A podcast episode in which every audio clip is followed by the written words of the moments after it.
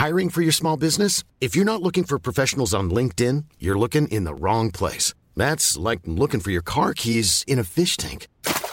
LinkedIn helps you hire professionals you can't find anywhere else, even those who aren't actively searching for a new job but might be open to the perfect role. In a given month, over 70% of LinkedIn users don't even visit other leading job sites. So start looking in the right place. With LinkedIn, you can hire professionals like a professional. Post your free job on linkedin.com slash people today. Bonsoir à tous et bonsoir à toutes. Bienvenue dans Punchline. Ce soir sur CNews, l'intersyndicale accorde ses violons avant d'être reçu demain par la Première ministre Elisabeth Borne. Y aura-t-il toujours un front uni face à un exécutif qui reste droit dans ses bottes sur la réforme des retraites? Et cela à la veille d'une nouvelle journée, une grande journée de mobilisation le 6 avril prochain. On en débat ce soir. On reviendra aussi sur les questions de sécurité à Marseille après cette triple fusillade qui a fait trois morts dans la nuit de dimanche à lundi. La préfète des Bouches-du-Rhône sera notre invitée en direct dans quelques instants. Voilà pour les grandes lignes de notre débat ce soir, mais tout de suite c'est le rappel des titres de l'actualité. 17h euh, sur CNews avec Somaya Labidi.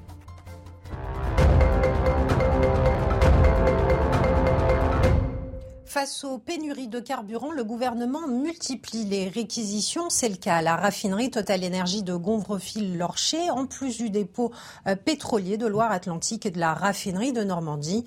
À quelques jours du week-end de Pâques, l'exécutif craint des tensions. Il faut dire que la situation se complique particulièrement en Ile-de-France. Dans le Val-de-Marne, par exemple, 44% des stations manquent au moins d'un carburant.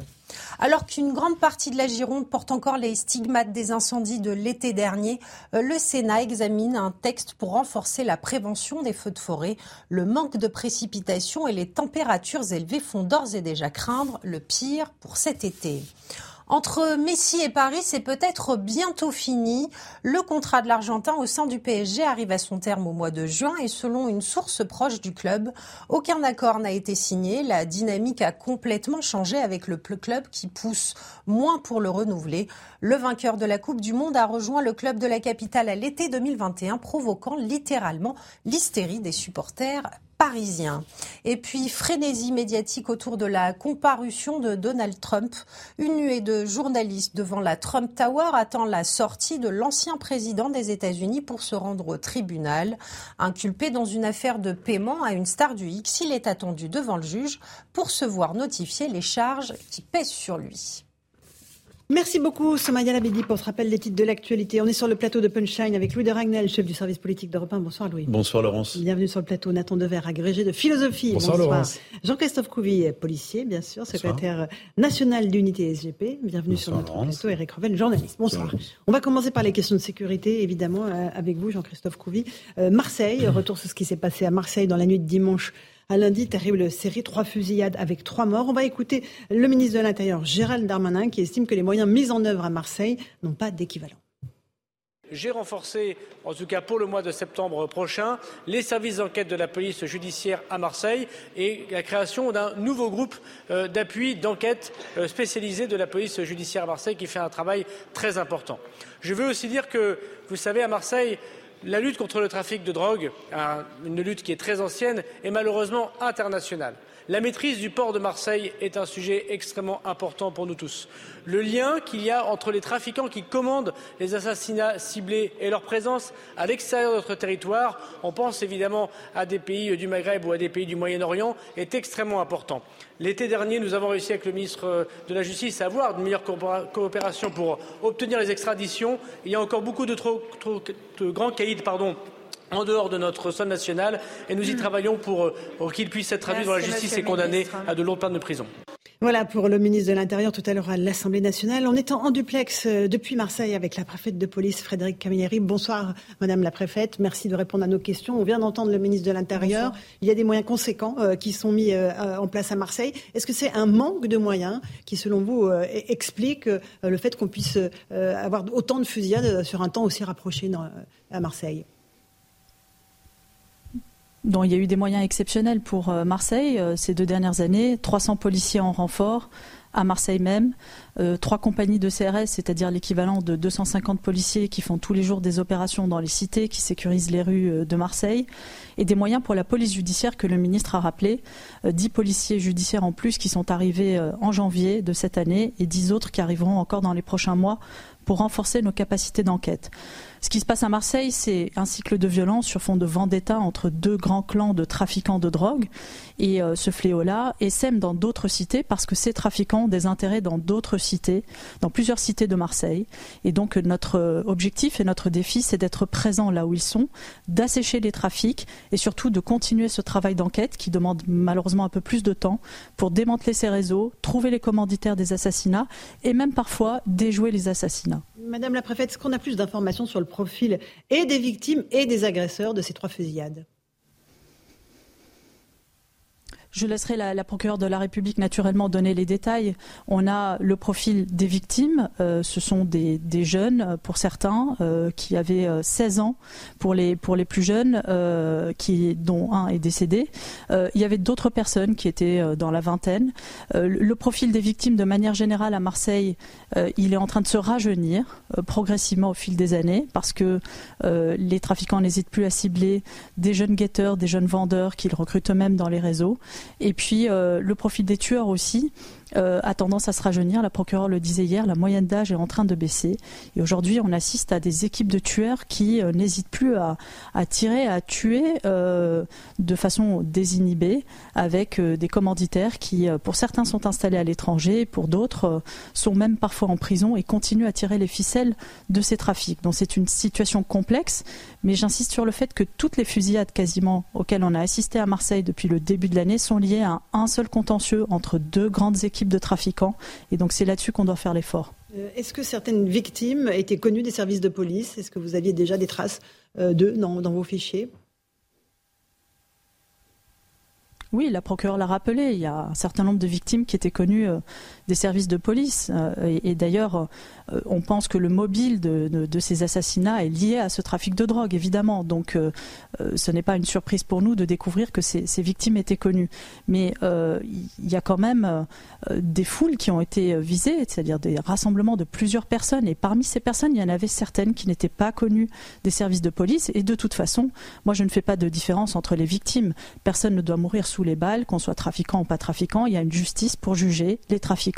Donc notre travail aujourd'hui, c'est de saturer le terrain avec des unités de CRS, c'est de continuer à enquêter pour démanteler ces réseaux, pour leur porter des coups euh, plus, décisifs en, les décapitant, tout simplement en allant chercher la tête de réseau, en les mettant hors d'état de nuire et en travaillant sur leurs avoirs criminels pour supprimer leur surface financière qui leur permet parfois de survivre à des opérations de la police judiciaire.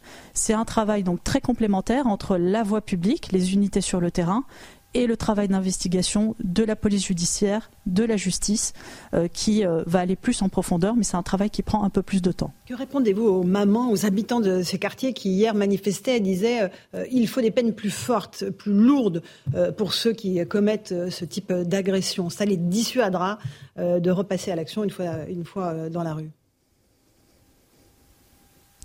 J'ai reçu ces mamans il y a quelques jours à peine euh, pour discuter justement de, la façon dont on traitait euh, la question des trafics de stupéfiants, de ces fusillades à Marseille, puisqu'elles ont elles-mêmes été victimes euh, de ces fusillades par le passé. nous sommes partis du constat qu'il y a une violence dans ces, dans ces trafics de drogue qui est de plus en plus importante, qu'il y a des jeunes qui se font embarquer et, et qu'il faut aussi pouvoir aller plus loin dans cette investigation. Elle demande euh, davantage de moyens pour l'investigation. Donc ces moyens sont en train d'arriver avec ces renforts à la police judiciaire de Marseille dont les effectifs n'ont pas cessé d'augmenter depuis euh, ces dernières années. Et euh, derrière, et c'est pour ça que ça prend du temps, des enquêtes. Il faut qu'on puisse trouver des preuves, il faut qu'on puisse avoir des choses probantes à proposer aux juges pour que les personnes mises en cause soient condamnées à des peines sévères à la hauteur des crimes qu'elles ont commis. Mais tout ça, ça demande des preuves, ça demande du temps. Il ne s'agit pas simplement de savoir qu'il l'a fait, il faut encore le démontrer parce que nous sommes dans un état de droit. Et c'est pour ça qu'il faut du temps à ces enquêtes.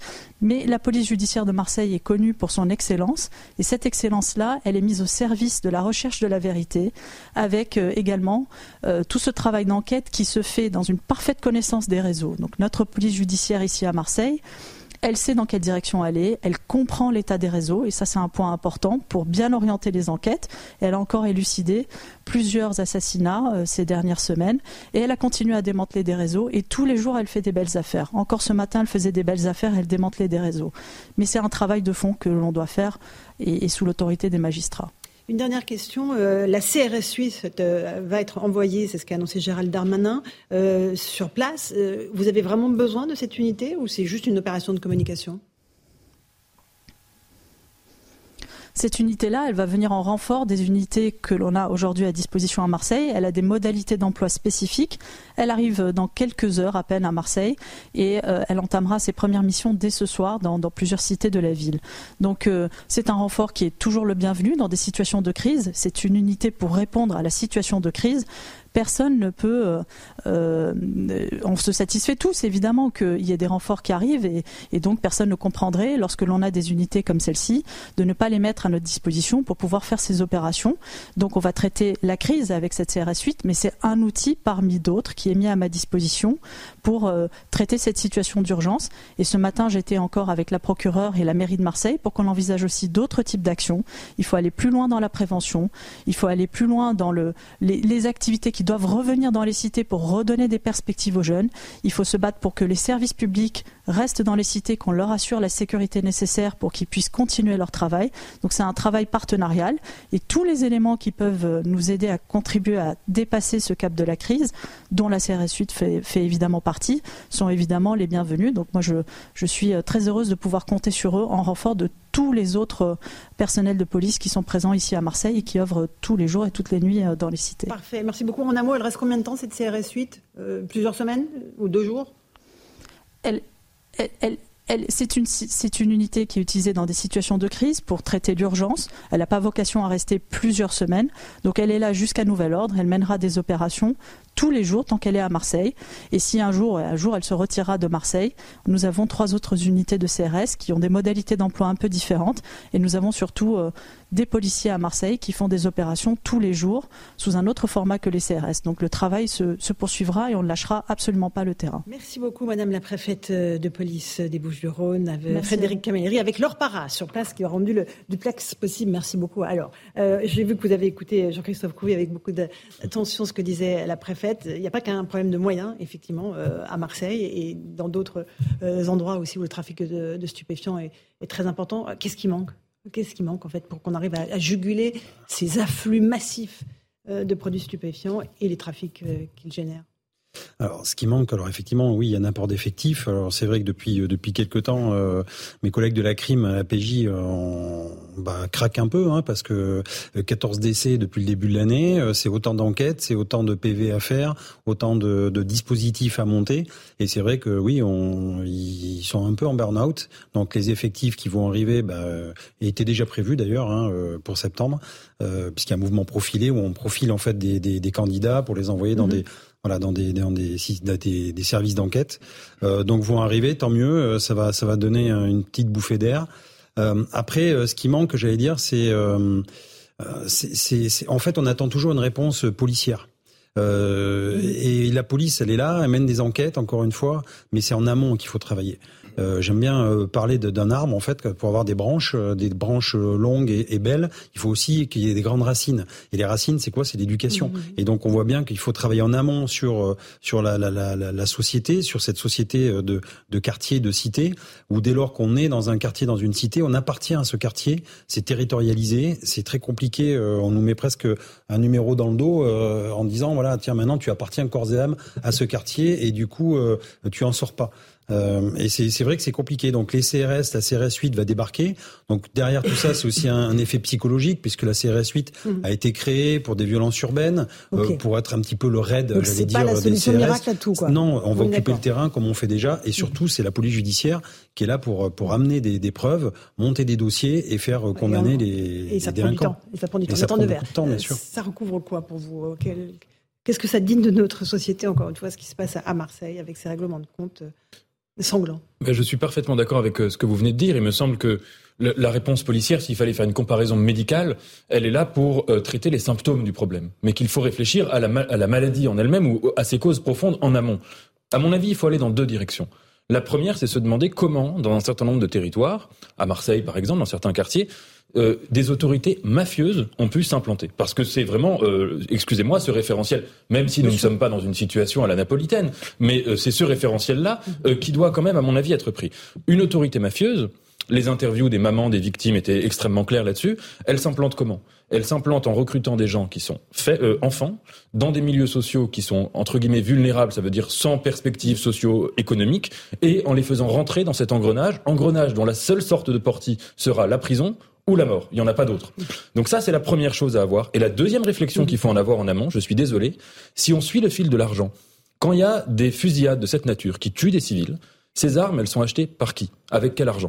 Avec l'argent que donnent les consommateurs. Donc il faut poser un moment dans ce pays la question de la drogue. Et la responsabilité des utilisateurs. Mais évidemment, quand on achète de la drogue aujourd'hui en France, ou, ou pays où c'est illégal et où ce sont des mafias qui s'en chargent, on n'achète pas de la drogue. On finance des mafias qui vont tuer des innocents. C'est ça. Donc à mon avis, il faut faire un grand débat sur la drogue. Il y a deux dimensions. Il y a une dimension entre guillemets hygiénique ou de santé publique. Euh, vous savez que pour ma part, je suis contre l'hygiénisme, donc je pense qu'il faudrait ouvrir un débat sur la, la légalisation de certaines drogues. Mais la dimension de mafia, et ça, il faut évidemment voir que les gens qui le font, qui achètent ces, produits aujourd'hui à des, à des trafiquants de drogue, sont dans une forme d'irresponsabilité sociale et de, et, de, et de responsabilité indirecte de tout ce qui peut euh, être euh, engendré comme souffrance, comme sang mmh. versé, comme vie détruite par ces euh, autorités mafieuses. Mmh. Éric Revel, une réflexion peut-être Oui, bah, j'ai écouté avec beaucoup d'attention le, ministre de l'Intérieur et la préfète. Euh, le ministre de l'Intérieur a rappelé un élément fondamental, évidemment à Marseille, c'est une palissade, mais il faut le rappeler, hein, c'est que c'est la deuxième ville de France avec un port gigantesque, un des principaux ports d'Europe. Une ville extrêmement étendue. Voilà, donc ça veut dire que c'est très compliqué pour les forces de, de, de l'ordre de, de, vérifier euh, ces bateaux qui viennent euh, à quai. Donc ça, c'est un point. On a un marché qui explose, hein, aussi bien du côté de la demande que du côté de l'offre, il faut le rappeler, de toutes sortes de drogues. Et puis un point aussi très intéressant, me semble-t-il, euh, de, de, la préfète tout à l'heure des Bouches-du-Rhône, c'est que évidemment il y a les enquêtes sur le terrain, il y a les filatures, il y a, mais il y a un point déterminant qui, qui rejoint euh, ce que ce que vous disiez à l'instant, c'est la question de l'argent et l'idée que ces enquêtes puissent bloquer des comptes bancaires de gens qui s'adonnent au trafic de drogue. Je pense que c'est une solution extrêmement forte parce que mmh. non seulement ça les empêche évidemment de continuer leur trafic, sans doute euh, d'acheter aussi euh, des armes parce qu'il faut bien de l'argent. Mais quand vous bloquez des comptes euh, bancaires, ben, en fait, vous touchez au mmh. portefeuille les, les, moyens trafiquants. Donc je pense que c'est deux points essentiels. Maintenant, la légalisation des drogues, moi, je m'en méfie énormément, notamment des drogues douces, parce que beaucoup de médecins, beaucoup de psychiatres montrent, ont démontré que la consommation abusive de cannabis, c'est la porte ouverte à des maladies mentales de premier plan, comme la schizophrénie. Donc, à manier avec, me semble-t-il, une grande prudence lorsqu'on parle de légalisation de drogue y compris douce. On va écouter Eric Dupont-Moretti dans un instant, mais d'abord Louis Dragnel. Euh, on a l'impression que tout le monde est impuissant en réalité à, à gérer euh, ce qui se passe à Marseille, ces règlements de compte sanglants, que c'est la loi de la jungle quasiment. Absolument. Et moi j'ai l'impression quand on écoute quand même euh, les discours ambiants que ce sont toujours un peu les mêmes solutions qui sont apportées. Moi, moi j'entends le discours par exemple de la prévention et de la sensibilisation. Moi je pense qu'on en est quasiment plus là. la priorité c'est c'est plus tellement ça. Et je trouve que pour le coup la préfète a bien résumé. Il y a, il y a un mot moi que j'ai retenu. Elle explique de, de la, elle parle de saturation du terrain. Et moi je pense vraiment que maintenant c'est ce qu'il faut faire. Euh, on en parlait euh, ensemble euh, hier, mais c'est-à-dire que il faut que les unités de force mobile soient déployées en fait autour des cités de manière permanente, filtrent toutes les entrées, toutes les sorties, 24 heures sur 24, 7 jours sur 7, permettent aux services de police judiciaire, aux douanes, à la même à des magistrats mmh. d'intervenir sur place et ils nettoient. Et je pense qu'en fait il faut faire du nettoyage étage par étage, immeuble par immeuble, tour par tour. Et, et, et en fait il y a que comme ça qu'on peut s'en sortir. Et, et mais, en sachant que le, trafic peut se déplacer ben, mais dans ce cas-là, non, mais ça, ça, suppose une concentration de moyens très importante. Donc ça veut dire beaucoup d'unités de force mobile, voilà, qui sont là pour vraiment filtrer les entrées et les sorties hmm. et permettre réellement de nettoyer tout ça. Euh, mais ça, mais ça, pas Marseille, hein, mais ça, toutes les ça, villes, ça suppose en fait, il y, a une volonté euh, politique, ça suppose une volonté politique extrêmement forte parce que parce qu'il euh, pas, euh, dès lors que les policiers feront ça, si là, ah. mais, mais, le problème c'est qu'en fait, si on va au bout de la logique, donc ça, ça veut dire qu'on va consommer énormément euh, d'unités de, force mobile parce que c'est 24 heures sur 24, 7 jours sur 7. Euh, et ensuite, ce qu'il faut, c'est une, une faut, faut avoir une, vraie, un vrai soutien politique parce que dès lors que les, les, les dealers vont vraiment comprendre qu'ils sont menacés, Là, pour le coup, euh, les armes à feu, elles seront dirigées non pas entre bandes rivales, mais elles seront dirigées directement contre la police et contre les gendarmes. Absolument, et. Et, et, donc, en fait, on, et on en vient toujours à la même question, c'est est-ce que les policiers auront le soutien de leur hiérarchie auront le soutien de leur autorité de tutelle, mais même pour se défendre. C'est-à-dire qu'on euh, on va partir dans les débats euh, sur la légitime mm. défense, on va partir de tous ces débats-là qui seront très compliqués. et ça, c'est un peu, si vous voulez, le point Godwin, c'est le point que pour l'instant on n'a pas encore franchi. Voilà. Et, je termine simplement d'un mot. Vous voulez pas qu'on passe la, non, mais ça, parole au policier, Louis et, je non, mais je vous assure que le dernier point, vous pouvez le garder. Mais non, mais c'est les réellement mais si, si, si, Ça me fait penser un peu à Bac Nord aussi, parce que non, non, mais, non, mais il veut pas s'arrêter. On ne peut pas, on ne peut pas, on peut pas parler, cher Laurence. Mais parce que, mais non, mais laissons parce qu'il y a aussi une forme d'inhibition des policiers, je pense. Mais je garde ma Bac Nord sous le coude. Juste ce que dit Louis. Alors, dit Louis, alors oui, oui, effectivement, il aurait raison. Le problème, c'est que déjà, on n'a pas les effectifs pour. C'est-à-dire que les, les forces mobiles, on en a, sont déjà, enfin, les CRS sont déjà même pas à quatre sections, on n'est qu'à trois sections, vous voyez. Ça fait déjà des années qu'on demande au moins avoir quatre sections euh, pour pouvoir justement avoir plus de mobilité, de, de pouvoir intervenir. Donc déjà, on n'a pas forcément les effectifs. Et puis ça veut dire que c'est une stratégie euh, euh, vraiment de, de, de, durée. Et là, pareil, ben, on peut pas utiliser, on le voit récemment, des, des forces mobiles dans les manifestations contre la lutte contre l'immigration clandestine, contre la lutte contre la lutte contre les stupes, contre la lutte contre les rodéros, etc., etc. En fait, c'est le tout en même temps. Voilà, c'est c'est très compliqué. Tout est prioritaire, donc il faut qu'on fasse, j'allais dire, un mmh. focus. Et c'est pour ça qu'on préfère. Alors à la rigueur, là, on a, on a pris une option, c'est euh, ce qu'on appelle l'intelligence led policing, c'est-à-dire c'est une doctrine d'action où on fait du renseignement criminel, c'est-à-dire qu'on cible et on prend ces, ces on prend ces renseignements opérationnels et on décide de s'attaquer à une famille, à une cité, à un mmh. groupe, etc. et on essaie de voilà.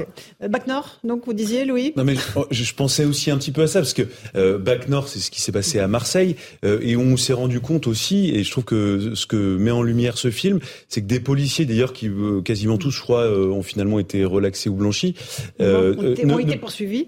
comment? Vous racontez un peu le film. Qui, voilà, qui avait été poursuivis. parce que ce que, dit ce film, quand même, un peu limite oui, mais c'est qu'à un moment donné, ils ne pouvaient plus, dans le cadre légal, mmh. exercer leur métier de manière efficace, et donc ils étaient obligés d'aller à la périphérie, à la fois de tous les codes de déontologie, du code de procédure pénale, et, et on voyait bien les limites je trouve, de, de, de, de, de, de leur mission. Euh, c'est-à-dire que si aujourd'hui des policiers qui travaillent euh, dans la lutte contre les trafics de stupéfiants et qui s'en tiennent strictement à la procédure, donc qui passent en fait 40% de leur temps à rédiger des, des, des papiers pour, euh, vérifier que, que les procédures ne sautent pas et qui ensuite passent beaucoup de temps à surtout faire en sorte qu'il n'ait jamais de problème, eh bien, en fait, c'est une perte de temps inouïe et du, au détriment de mm. l'efficacité, au détriment de la sécurité. Non, je voulais juste rebondir sur ce que disait...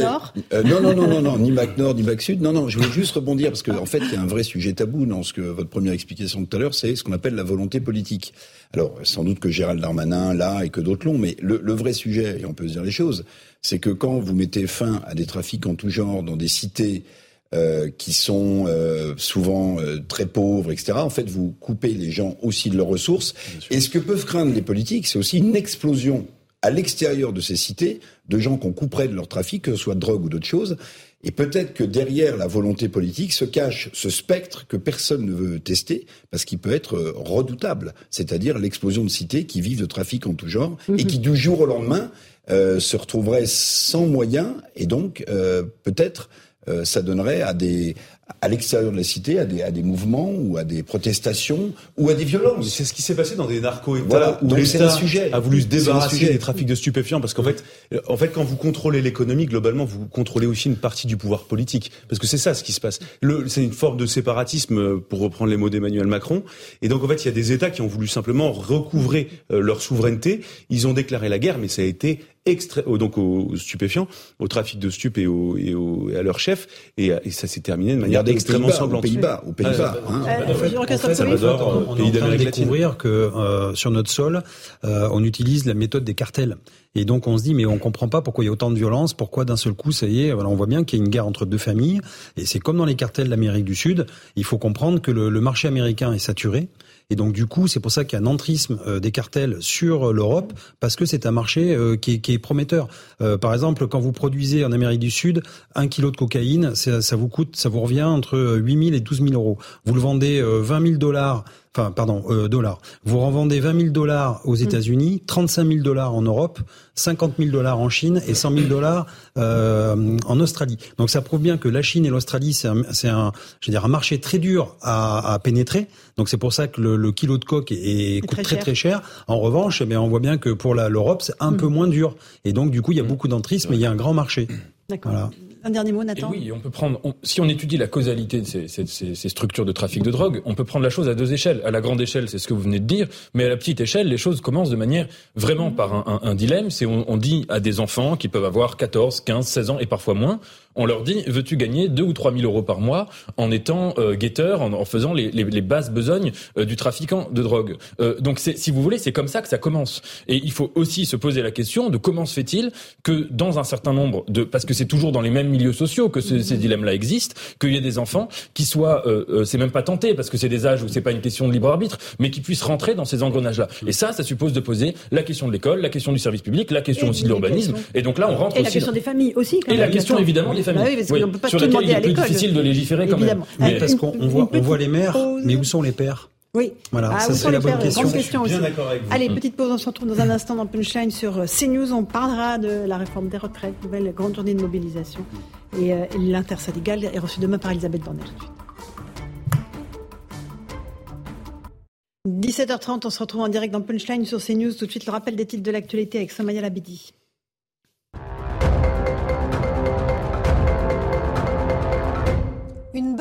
Pour commencer, les émissions de gaz à effet de serre ont reculé de 2,5% en France en 2022. Une baisse principalement liée à des facteurs conjoncturels comme la douceur de l'hiver combinée au prix élevé de l'énergie.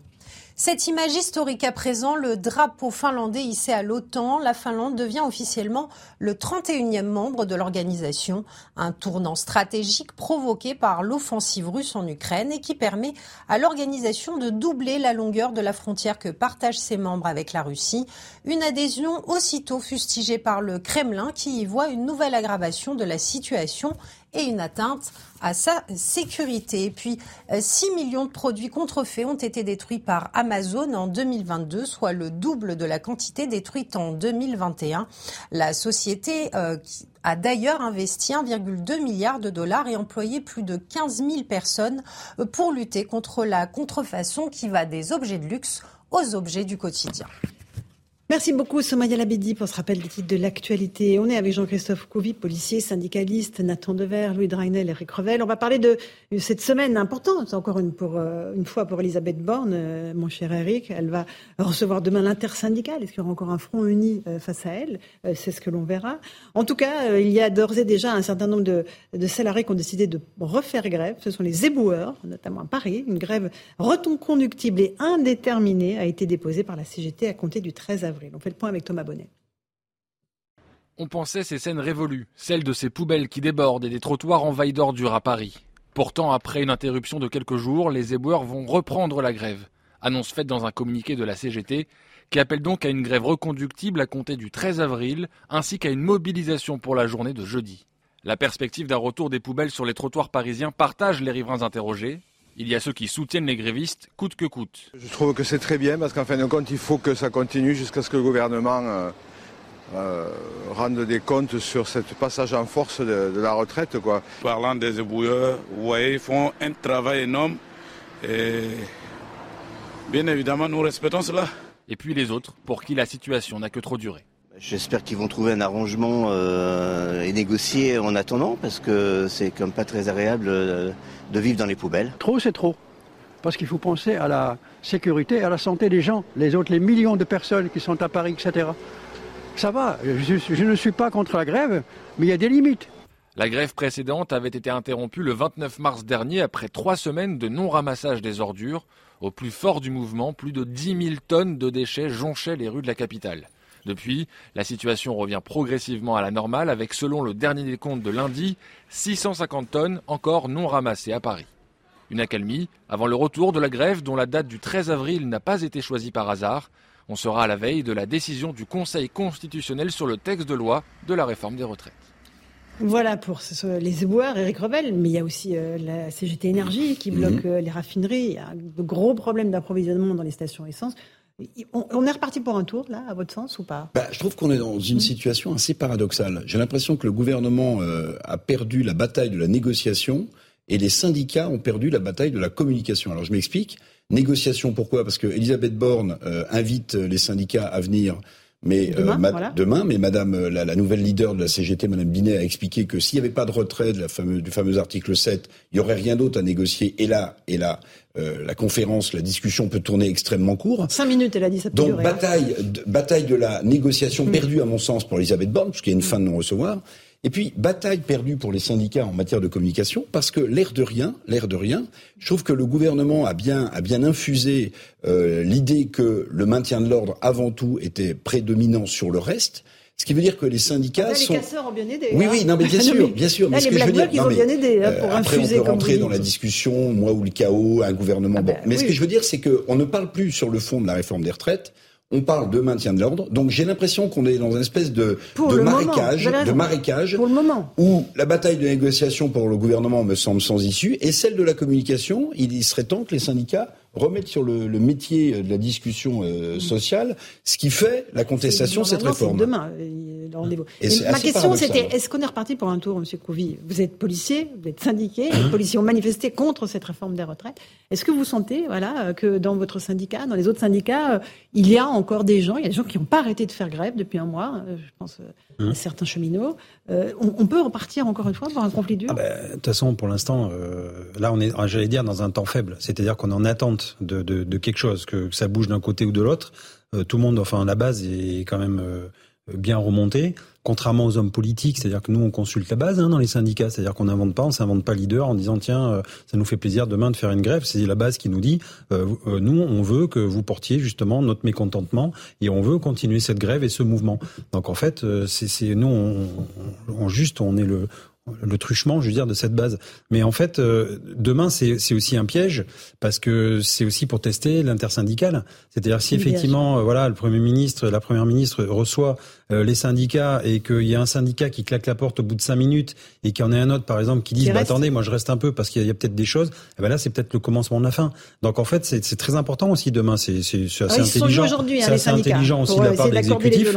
Oui, oui, c'est normal. Il y a une intersyndicale qui, je pense qu'aujourd'hui, ils vont régler quand même euh, le, le, le, ce qui va se passer demain, la stratégie, eux aussi, la stratégie syndicale à avoir, euh, faire bloc.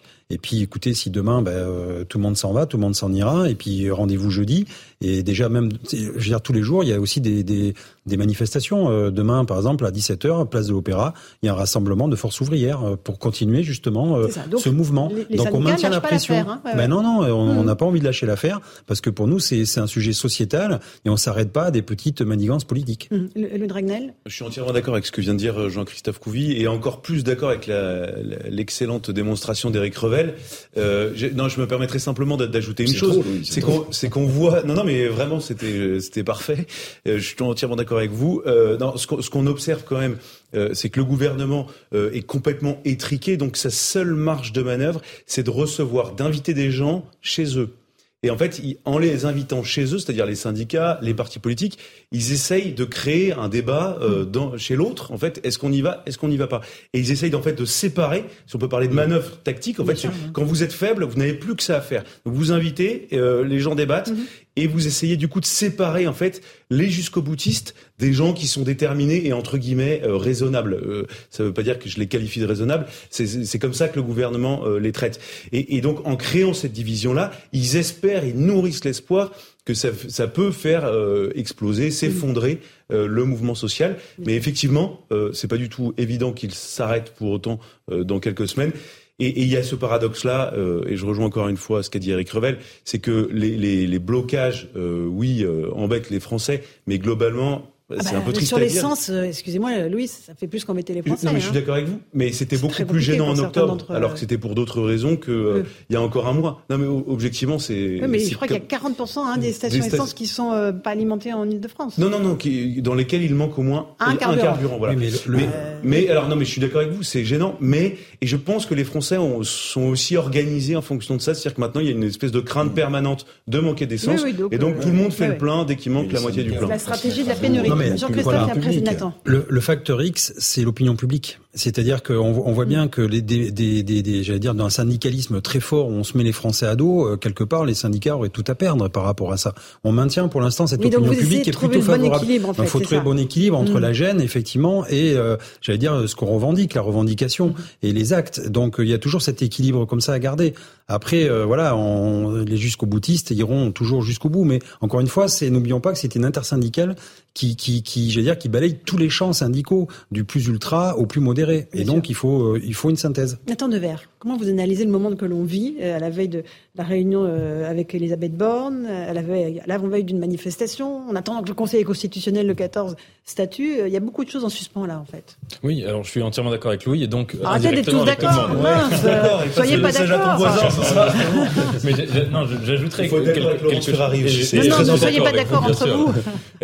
J'ajouterais quelque chose, c'est que, me semble-t-il, en fait, l'alternative qui existe, c'est l'alternative entre les syndicats ou la violence. C'est-à-dire, quand il y a une colère dans le pays, mmh. si les syndicats ne sont pas là pour la représenter, pour l'exprimer et pour tout à, euh, tout à, la fois lui donner une, une, sorte de forme ou une sorte de cadre, et donc euh, qui dit cadre dit aussi une forme de limite, si les syndicats ne sont pas là pour faire ce travail et cette fonction qui est majeure dans une société, eh bien ça laisse la porte ouverte à des cortèges de tête, à des casseurs, à des marches qui se passent mal et à certains phénomènes qu'on a pu voir.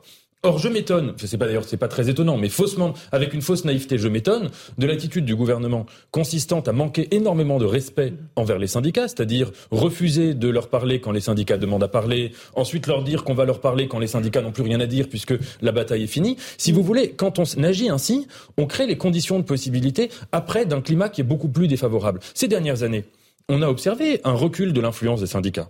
Et ce recul-là, il a été euh, vraiment, il y a une, une, corrélation stricte entre ce recul et une augmentation des violences dans un certain nombre de marches. On s'en souvient, on a tous les images en tête, et les vitrines cassées, et, euh, et les violences contre les policiers, contre les magasins, etc., etc. Donc, si vous voulez, si le gouvernement décide de court-circuiter les corps intermédiaires absolument majeurs que sont les syndicats, eh bien, il crée cette stratégie de moi ou le chaos qui ne peut être que délétère et qui ne peut que tirer vers le bas. Je ne suis pas d'accord avec vous, Nathan. Ah, bah c'est très bien. Et si je peux juste il y a, faire comme il y a des alternatives. Et ajouter un dernier mot. Ce n'est pas moi ou le chaos, mais bon. Et les corps intermédiaires sont quand même consultés. Ils sont reçus ah, là par Isabelle Borne. Bah non, ils... terminé. C'était juste pour mettre un peu de Je trouve pas qu'ils aient été si consultés que ça. Euh, quand ils ont demandé à parler, on leur a fermé la porte. Euh, un dernier mot. Je trouve quand même que l'histoire de toute cette contestation et de tout ce débat qu'il y a eu autour de la réforme, c'est quoi? C'est un débat qui initialement était assez noble, qui était vraiment intéressant, avec une belle politisation de toutes et tous, euh, qui soit pour ou contre, avec des arguments qui étaient majeurs sur le travail, sur notre rapport à, à, à l'avenir de notre société. Et en fait, on a vu ce débat être tiré vers le bas euh, par un gouvernement qui refusait d'être dans le dialogue, et donc après par des gens qui, en face, étaient euh, absolument pas dans le débat, mais dans la violence. Et donc je trouve ça extrêmement dommage, c'est un gâchis politique. mais Nathan vous pointez du doigt la responsabilité euh, de l'exécutif face à... De, aux syndicats qui n'écouteraient pas suffisamment. Bon, personne n'aura l'outrecuidance de rappeler les propos d'Emmanuel Macron au début de son premier quinquennat sur les syndicats, donc il voulait absolument se passer. Mmh. Mais pardonnez-moi, il faut aussi pointer la responsabilité de la France insoumise et de la NUPES à l'Assemblée nationale. Parce que cette Assemblée, on l'a dit, il faut le répéter, elle devait être beaucoup plus représentative, elle devait, euh, sinon cadenasser, en tout cas comprendre euh, les colères qui s'exprimaient en envoyant massivement euh, des députés, la France insoumise, écologique, etc. Or, cette Assemblée générale, cette Assemblée nationale, elle s'est elle s'est montrée, pardonnez-moi,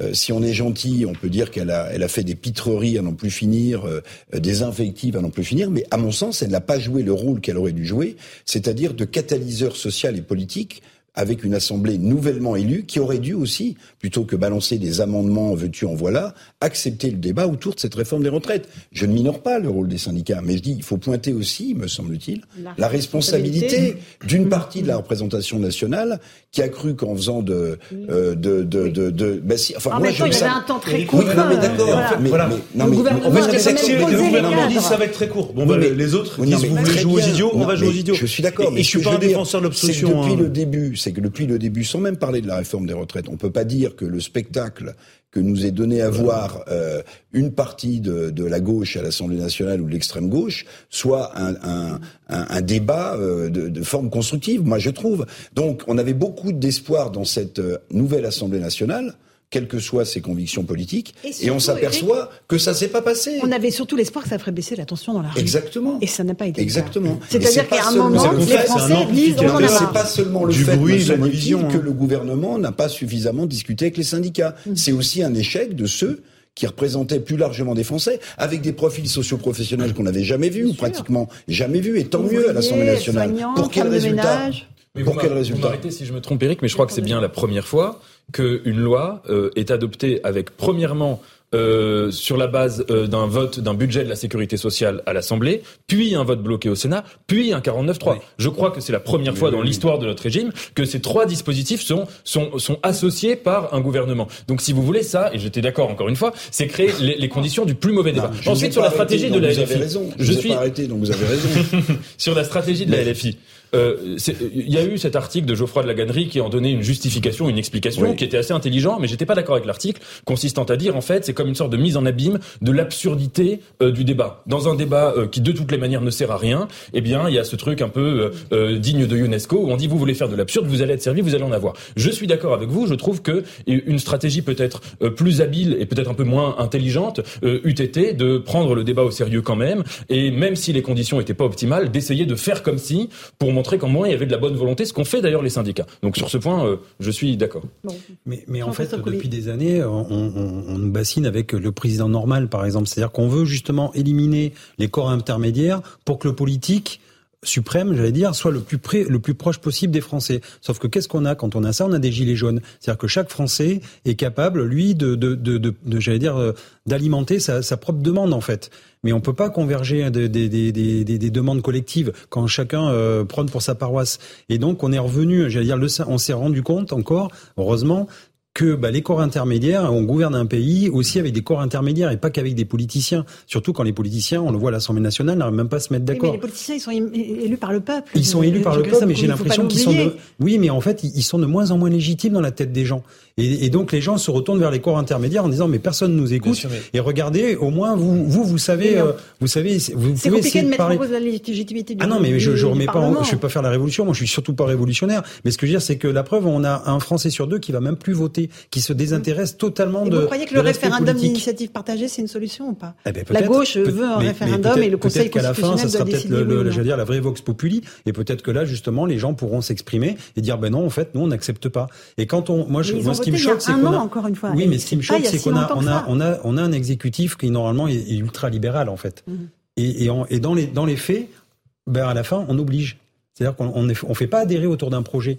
En fait, on oblige les gens puisqu'on utilise tous les subterfuges effectivement pour faire passer la loi. Même ça si la loi, elle est légale. Attention, je, je ne dis pas. Elle est que la c'est ne dit pas que la loi est non, mais illégale. c'est conforme. Sauf qu'en fait, ça, ça enlève, euh, si vous voulez, le- le- l'espoir aux gens de dire, ben, on peut participer. Donc, on nous oblige, alors que c'est contraire. Et, et paradoxalement, c'est un, gou- un, exécu- un exécutif qui est super libéral. Et ben, je trouve qu'il y, a- y y un paradoxe. Moi, je ne partage pas Eric conclusions, mais Ah, il y a c'est un bien point sur lequel je suis d'accord, c'est que je pense que l'épisode qu'on vit aujourd'hui, au-delà de la réforme des retraites, ça prouve qu'il y a une demande de démocratie Oui. qui est différente aujourd'hui de ce qu'elle a été au moment où on a mis en place cette constitution de 1958. J'y reviens, et je sais que lui n'est pas d'accord, mais je le pense vraiment. Parce que le 49.3, vous avez raison, il est constitutionnel.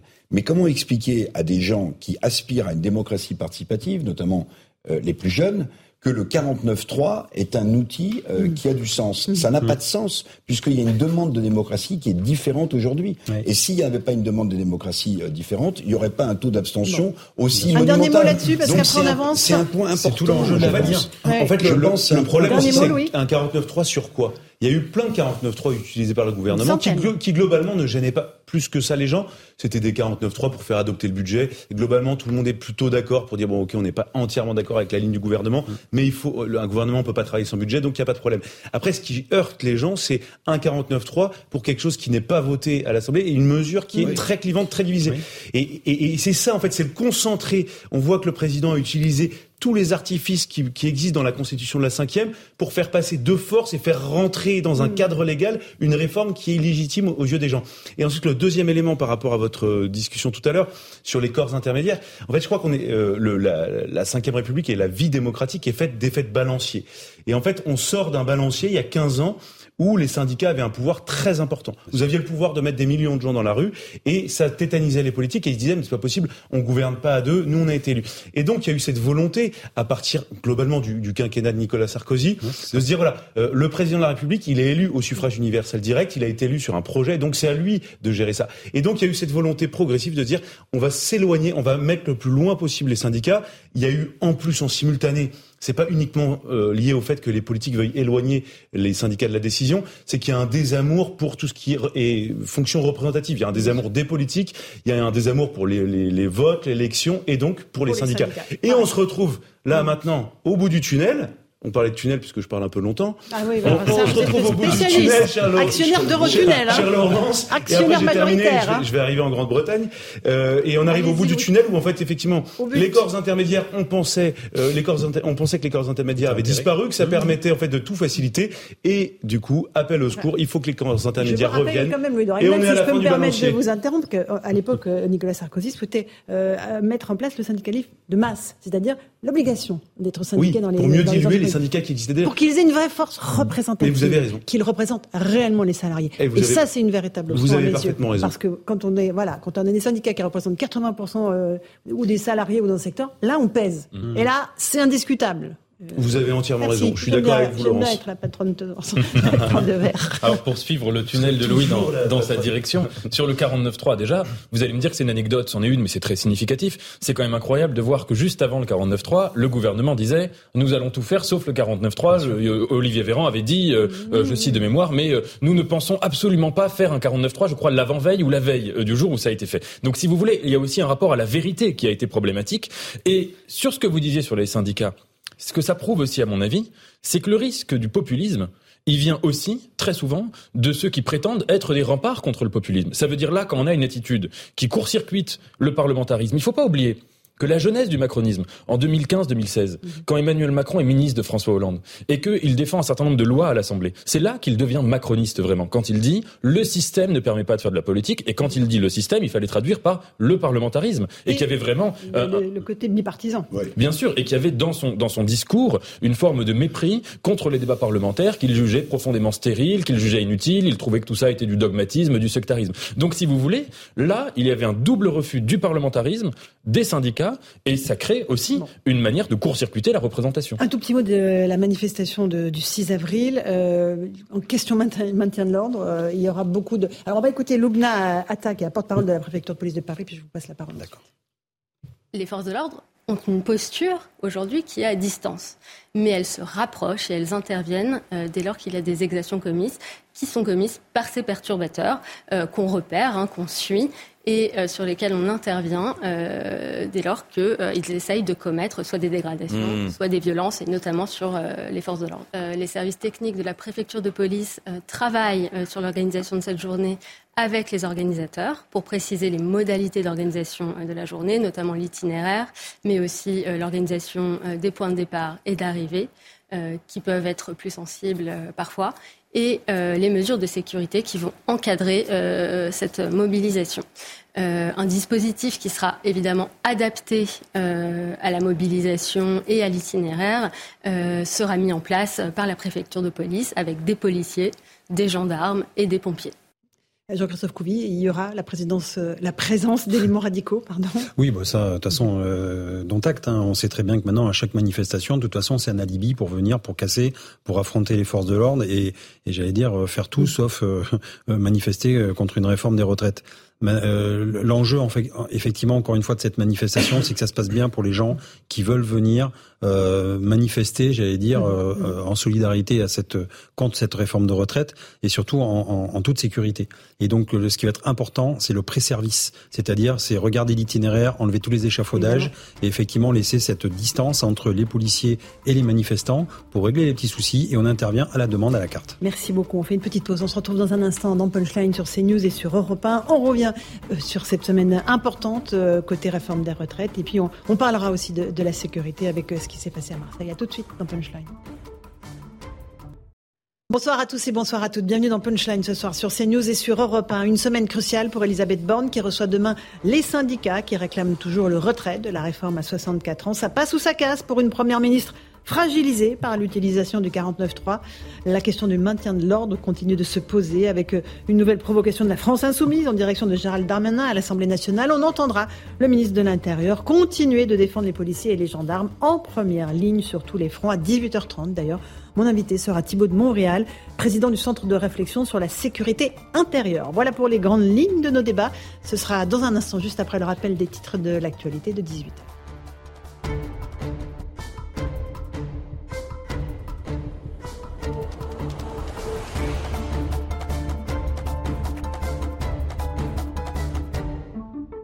Il est pile 18h, bienvenue si vous nous rejoignez à l'instant sur Europe 1 et sur CNews. Quatre personnes interpellées à Marseille après les fusillades de ce week-end, fusillades qui ont fait trois morts dans trois cités des quartiers nord de la ville.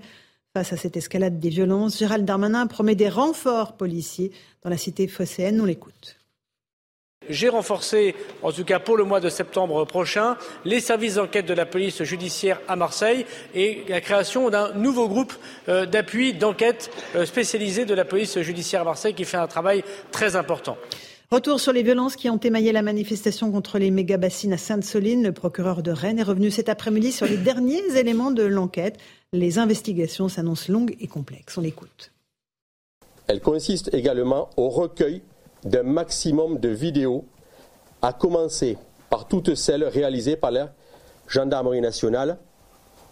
À ce stade, plus de 300 vidéos, ce sont plus de 300 vidéos qu'il faudra analyser et qui sont en train d'être collectées.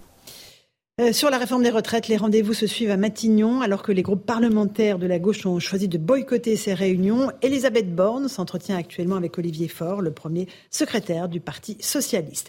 Et puis une nouvelle grève des éboueurs est prévue à Paris. La CGT a déposé un préavis de grève illimité à partir du 13 avril, une date symbolique puisque le lendemain, le 14 avril, le Conseil constitutionnel tranchera sur la validité ou non de la réforme des retraites.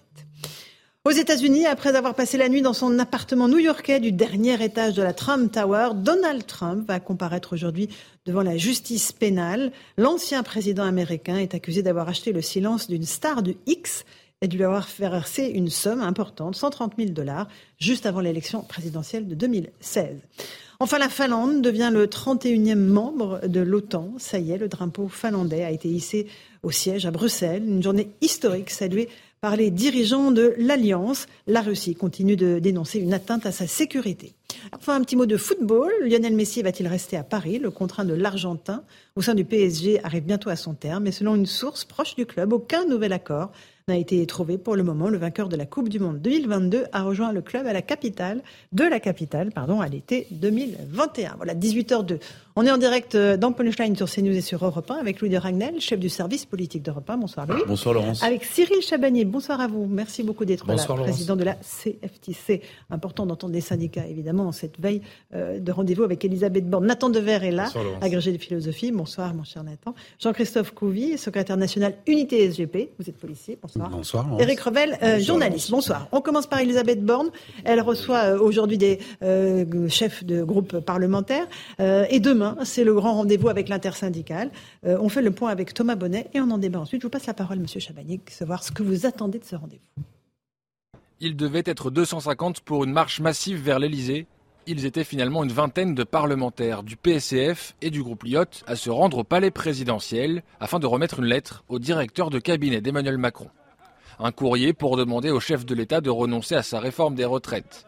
À la sortie de leur visite, pas de grandes annonces, mais un échange franc et direct, selon le député communiste Fabien Roussel. Le président de la République aurait bien conscience de la crise dans laquelle nous sommes, mais il faut maintenant attendre la décision du Conseil constitutionnel euh, pour que ensuite des initiatives euh, soient prises. L'initiative des communistes aura en tout cas fait ressurgir les divisions au sein de la NUPES. Ni les socialistes, ni la France insoumise n'ont finalement rejoint la marche vers l'Elysée. Et lorsqu'un député insoumis indique ce matin sur Twitter que l'événement est annulé, le PCF le reprend de voler et l'accuse publiquement de fake news. Dissension autour de l'Elysée, mais aussi à Matignon où la NUPES avait refusé de se rendre pour rencontrer Elisabeth Borne. Pourtant aujourd'hui, Marine Tondelier a bel et bien échangé avec la Première ministre, la chef de file des écologistes venue parler de tout, sauf des retraites. ne voulait pas parler des six prochains mois, nos parlementaires non plus. Par contre, en tant que mouvement, mais ça a été discuté avec nos élus, avec nos maires, notamment avec nos parlementaires, avec nos militants, avec notre parlement interne du parti. On souhaitait avoir un rendez-vous d'urgence pour parler d'apaisement, du nécessaire apaisement euh, dont on a besoin dans ce pays, de désescalade de la violence aussi. Finalement, c'est du côté de l'intersyndical que les rangs sont plus tenus. Une réunion a eu lieu aujourd'hui, d'une part pour accueillir Sophie Binet, nouvelle patronne de la CGT, mais surtout pour accorder les violons à la veille d'une rencontre qui aura lieu demain matin à Matignon. Voilà, Cyril Chabagnier, président de la CFTC, qu'attendez-vous d'entendre euh, Qu'est-ce que vous voulez entendre de la part d'Elisabeth Borne demain? Ah ben c'est clair, on souhaite et on demande à ce que ce texte soit retiré, qu'on soit reconvoqué autour de la table, qu'on négocie réellement une réforme des retraites juste et efficace, ce qui n'est pas du tout le cas de cette réforme proposée. Mhm. Donc on attend l'apaisement et le seul apaisement possible. Et on voit bien euh, auprès de nos concitoyens, c'est le retrait de cette mesure phare des 64 ans et donc le retrait du texte. Mais vous le voyez arriver le mur quand même, parce que là, euh, a priori, la Première ministre ne va pas retirer euh, la, réforme. Alors on n'est jamais à l'abri d'une bonne surprise. Je n'ai pas parlé avant que la Première ministre nous ait donné euh, sa réponse, mais dans les premiers échanges, ou en tout cas ces premières mm. déclarations, on sent que ça ne va pas dans ce sens-là. Voilà. Mais nous, demain, on y va pour ça, pour redemander, pour dire encore une fois que ça fait trois mois qu'il y a des millions de personnes qui sont dans la rue, que mm. les salariés le refusent, que les concitoyens le refusent, qu'il faut apaiser, qu'il faut écouter, et que maintenant il faut retirer ce texte et renégocier. Mettons, vous arrivez euh, à Matignon dans le bureau de la Première ministre, euh, retirez-vous la réforme? Non, qu'est-ce qui se passe? Vous faites demi-tour, vous claquez la porte? D'abord, ça se passe pas, ça se passe pas comme ça, puisque la première ministre, euh, la première ministre va d'abord faire une présentation et ensuite elle va ah faire, faire un tour de table mhm. de l'ensemble des organisations syndicales et donc chacune des huit organisations syndicales dira ce qu'elle a à dire sur ce texte. Je pense qu'évidemment tous nous dirons que puisque l'intersyndicale est forte depuis trois mois, que nous ne souhaitons pas ce texte, mm. mais chacun apportera ses arguments.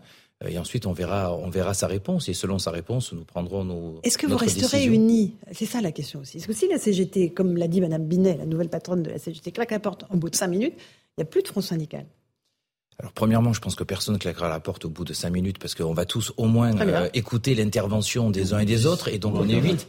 Mais déjà on est huit à parler, donc quand on est huit à parler, ça dure pas cinq ou dix minutes. Je, je, pense pas.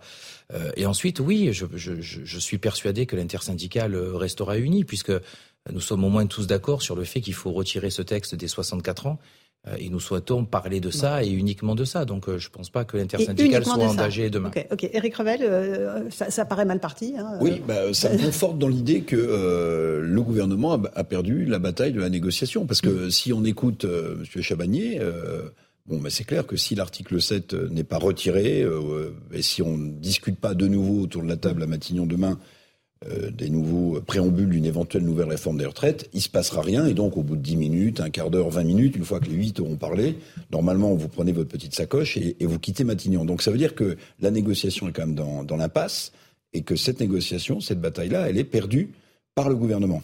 Et j'ajoute le pendant, me semble-t-il, c'est que les syndicats ont, de leur côté, perdu peut-être la bataille de la communication, pas de l'opinion, de la communication. C'est-à-dire que finalement, on ne parle que maintenant de maintien de l'ordre, on ne parle plus du tout de la réforme, euh, de l'index senior, du CDI senior, mmh. euh, des, différentes mesures. On ne parle que de maintien de l'ordre parce que les Français veulent aussi euh, ne plus avoir à, revoir, à revisionner ce type d'image auquel on a assisté à Sainte-Soline. Et donc, d'une certaine manière, il me semble que peut-être que la négociation, enfin, que la discussion de demain va, être l'occasion pour vous, mais je vous pose la question, M. Chabanier, M. Chabanier, de remettre sur la table euh, les grands éléments euh, de cette réforme des retraites, parce que sinon, pour l'instant, les Français sont peu gênés dans leur vie quotidienne, même s'il y a des problèmes d'essence.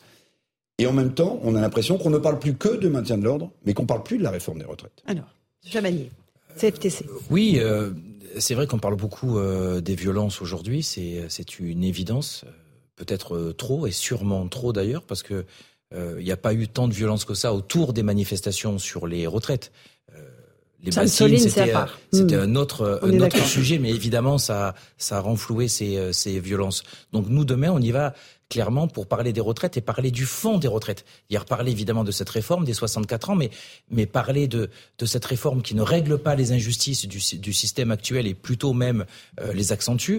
Euh, parler aussi du, des modes de financement. Enfin, en tout cas, moi, je parle ce que va Mhm. dire la CFTC. hein, je ne parle pas pour les pour les autres, parce qu'on sait qu'aujourd'hui, on peut financer notre système de retraite, les 10-15 milliards, on peut les trouver sans passer par un, un report de l'âge légal. Donc, on va redire tous nos arguments, et en particulier le financement, parce que sur le volet financement, on n'a jamais pu discuter avec la première ministre.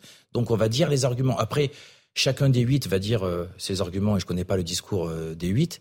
Quant au fait euh, que tout le monde va prendre euh, sa valise au bout de 5, 10 ou 15 minutes, euh, vous verrez ce qui sera fait demain, mais voilà, Ouais, vous verrez demain, mais je, suis pas sûr que ça se passe comme ça. Non, en tout cas, ils n'ont pas l'air d'avoir très envie de euh, retirer euh, leur réforme. Olivier Dussopt s'est exprimé à l'Assemblée nationale. Il a dit non, voilà, nous, la réforme, elle est là, elle va rester dans l'histoire et, et on, on va rester droit dans nos Ils bottes. entendent quoi. même au passé. Oui, oui, elle est derrière nous. Il est Pour eux, elle est derrière, derrière nous. Cette réforme a été adoptée euh, et puis on- et en fait, ne- d'ailleurs la sémantique est très intéressante euh, à analyser, c'est qu'à chaque fois ils essaient de forcer un peu le cours de l'histoire euh, sans attendre même l'avis du Conseil constitutionnel. Ils sont déjà dans la projection, ils listent en fait euh, tous les sujets qu'ils aimeraient évoquer à l'avenir. Par la suite. Euh, absolument. vrai qu'on a un peu Et de pour à- vous, du coup, c'est, je pense que c'est assez désagréable.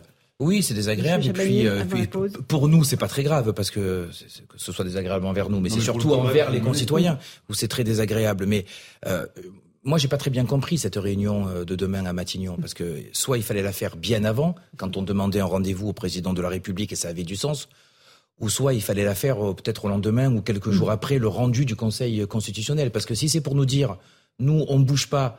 Et Mais on, va parle voir... de tout le reste. Alors, et puis surtout, on attend de voir ce que va dire le Conseil constitutionnel Bah, oui. et dire les sages. À ce moment-là, autant se voir après le verdict. Bon, maintenant, quand un Premier poli, ministre, euh, allez, voilà. quand un Premier ministre demande à nous recevoir, surtout quand on l'a demandé pendant des mois, on y va. On fait une petite pause, on se retrouve dans un instant. Je vous passerai la parole Nathan Dever et Jean-Christophe Couvi. C'est intéressant de voir ce qui va se passer dans les prochains jours. Euh, il y a le rendez-vous de demain et il y a aussi la grande manif du 6 avril. A tout de suite dans Punchline sur CNews et sur Europe 1.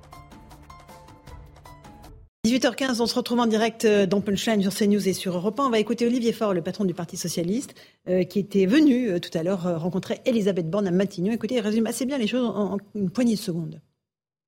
à la fois rappeler notre détermination. Il y a aujourd'hui un blocage démocratique que tout le monde connaît.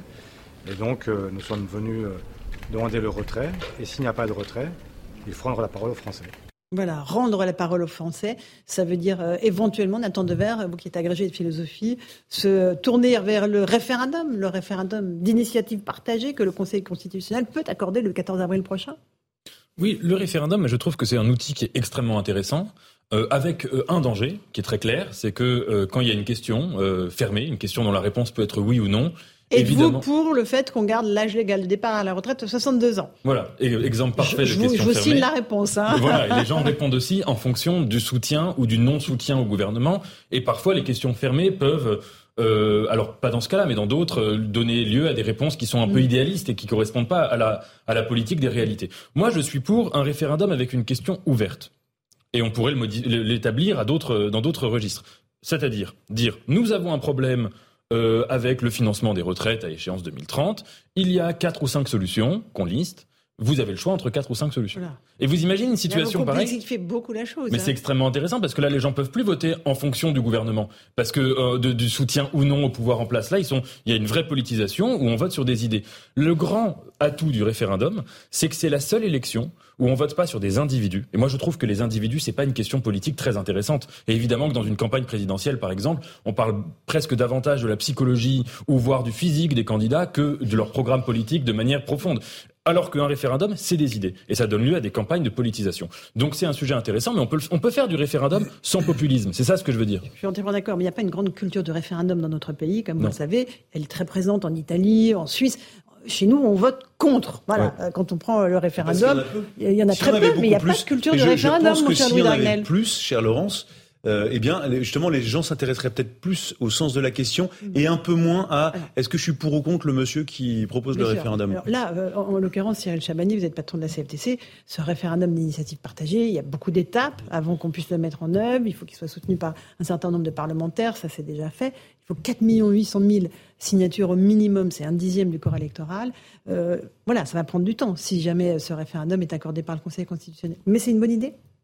Oui, c'est une euh, bonne idée. Enfin, en tout cas, c'est la moins mauvaise. Parce que la bonne idée, ça serait de, re- de retirer le texte. Euh, je crois vraiment que sur un sujet qui concerne tout le monde, et on voit, tout le monde s'intéresse aujourd'hui aux retraites, s'il y a un sujet sur lequel le RIP, donc ce référendum d'initiative partagée, peut aboutir, s'il y a un sujet sur lequel les 4,5 ou 4,8 millions de signatures, on peut les obtenir, c'est bien sur ce sujet des, des, retraites. Après, toute la difficulté, ça va être de la question, quelle question on va poser mhm. à travers ce RIP. voilà, je vous le dis. Hein. Mais 62 euh, ans. c'est une bonne, c'est une bonne question euh, sur laquelle je pense que la réponse serait ah, assez, euh, assez facile d'obtenir. oui. voilà, mais mais en tout cas, c'est de c'est de donner en effet, mhm. voilà, au peuple le fait de pouvoir se prononcer et de pouvoir se prononcer. Je suis d'accord sur des sur des idées. Et ça peut être intéressant d'ailleurs, mhm. parce qu'on n'a jamais demandé quel mode de financement les Français souhaitaient mhm. pour le système de retraite. Euh, et ça serait intéressant de savoir. Je ne suis pas certain que le report de l'âge légal serait la solution qui arriverait en tête. Non, mais il faudrait d'abord faire un, grand, un, grand, effort de pédagogie hein, pour expliquer les différentes possibilités, capitalisation, réforme universelle, réforme à point. Là, il va falloir que vous alliez un petit peu sur les plateaux de beaucoup. Messieurs les syndicalistes. Encore plus Encore plus.